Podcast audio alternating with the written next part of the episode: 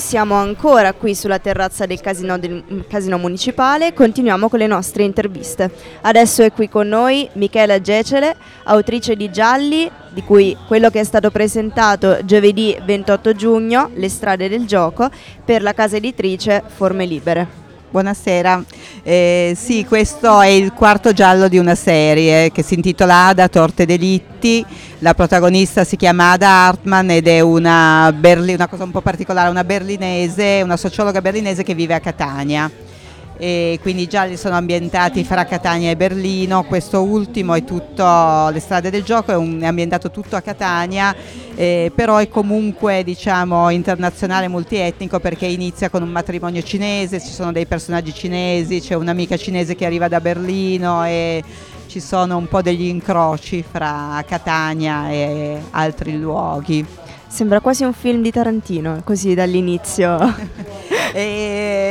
Interessante questo commento, sì, non lo è però, nel senso che è un giallo, sono un po' come tutti questi della collana Passi nel buio di Forme Libere. Sono dei gialli italiani, sono dei gialli abbastanza classici, nel senso che tendono a rispettare le regole del giallo, ad avere una struttura in cui chi legge segue i passi dell'investigatore, che sia dilettante o poliziotto, e quindi può svelare il mistero attraverso gli indizi, seguendo un po' quello che fa l'investigatore o l'investigatrice, come nel mio caso. Quindi c'è una logica che torna in qualche modo, anche se ci sono soprattutto anche delle atmosfere, un aspetto introspettivo, un aspetto relazionale. Poi ci sono molte torte, perché la serie si intitola Ada, Torte e Delitti, appunto.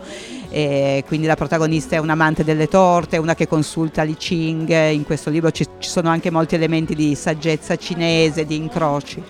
Come mai proprio questo interesse per la Cina e per questo aspetto appunto cinese all'interno del... Beh, allora intanto è questo giallo, l'aspetto degli Ching c'è in tutti i gialli, è un po' uno degli aspetti, gli investigatori devono avere tutti dei loro tratti distintivi, questo è uno dei tratti di Ada, che ama leggere gialli, ama camminare, ama le città, ama le torte, e consulta i Ching, che lei chiama un po' affettuosamente come fossero quasi dei nonni, dei parenti, dei saggi che l'aiutano e la proteggono. Però al di là di questo non ci sono altri aspetti cinesi negli altri gialli, tranne qua. Questo nasce semplicemente dal fatto che sotto casa mia a Catania, perché io a mia volta sono una torinese che in parte vive a Catania, per questo ho fatto una protagonista ancora più straniera di me nella città. Sotto casa mia a Catania c'era un ristorante cinese che effettivamente mi incuriosiva molto, perché era molto vissuto con famiglie, con persone, ragazzi giovani, non era il classico ristorante cinese un po' stereotipato, un po', e quindi mi piaceva iniziare ad ambientare un giallo lì, poi il resto ha seguito. Allora lo chiediamo a lei, visto che lo abbiamo chiesto anche all'altro autore di gialli che abbiamo intervistato, Matteo. Che era Matteo? Sì, da cosa trae ispirazione per un libro giallo? Ma intanto mi piacerebbe sapere la risposta di Matteo, ma magari poi gliela chiedo. Anche perché è un collega, diciamo così, che stimo molto e che scrive dei gialli molto ben fatti. Da cosa trago ispirazione dipende. Questo appunto c'era da un lato, in quest'ultimo c'era da un lato questa ispirazione del ristorante, c'erano degli aspetti si intitola Le strade del gioco, per cui c'è tutta una vicenda, al di là dell'omicidio che c'è, classico dei gialli, c'è tutta una vicenda che in qualche modo riguarda il gioco, un tipo di scommesse molto particolari, che devo dire non ricordo assolutamente da dove avevo preso, perché mi era venuto in mente di farlo, quindi non sto rispondendo alla domanda.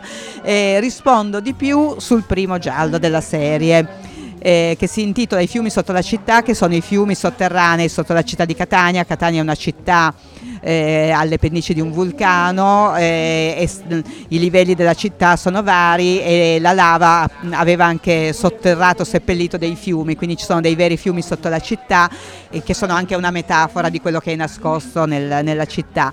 Però quel giallo in particolare è quasi tutto costruito, la parte catanese, perché c'è una parte anche berlinese, all'interno di un condominio, e all'inizio avevo quasi pensato di intitolarlo giallo condominiale, e lì si ispira proprio a un'assemblea di condominio, nel senso che a un certo punto avevo pensato che non era carino uccidere qualcuno davvero, e se l'avessi fatto in un giallo poteva essere più utile per tutti, e quindi da lì era venuto fuori il primo giallo della serie. Gli altri sono un po' più di fantasia, anche questo di fantasia, però l'ispirazione era stata molto concreta. Questa sicuramente può essere un'ottima ispirazione anche per tutte le altre persone che hanno mali pensieri. Sì, ma è anche un consiglio terapeutico. Io sono comunque tra l'altro una psichiatra, una psicoterapeuta, quindi lo consiglio anche come addetta ai lavori, che dà molta soddisfazione e alla fine non si rischia di andare in galera. Per del cui... tipo, invece che uccidere veramente i vicini che vi stanno antipatici o che vi fanno i dispetti, scrivete un libro, esatto. Cecilia, potremmo anche consigliarlo a te per il tuo vissuto personale negli ultimi giorni in quanto a vicini e condomini.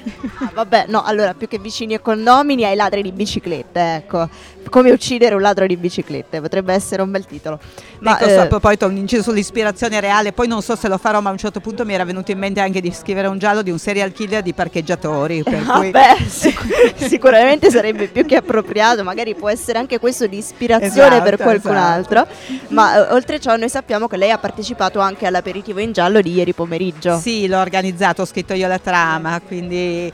è una trama tra l'altro abbastanza complicata con 10 personaggi che propongo in pubblico per la terza volta. L'avevo proposta a un festival di gialli a Ischia e poi a una serata a Busto Arsizio e adesso l'ho proposto qua, perché è la stessa trama, si può giocare in luoghi diversi ovviamente se non ci sono persone che hanno già partecipato. Dicevo, purtroppo ho messo 10 personaggi perché ogni volta bisogna trovare 10 attori, 10 persone e quindi è un po' complicato.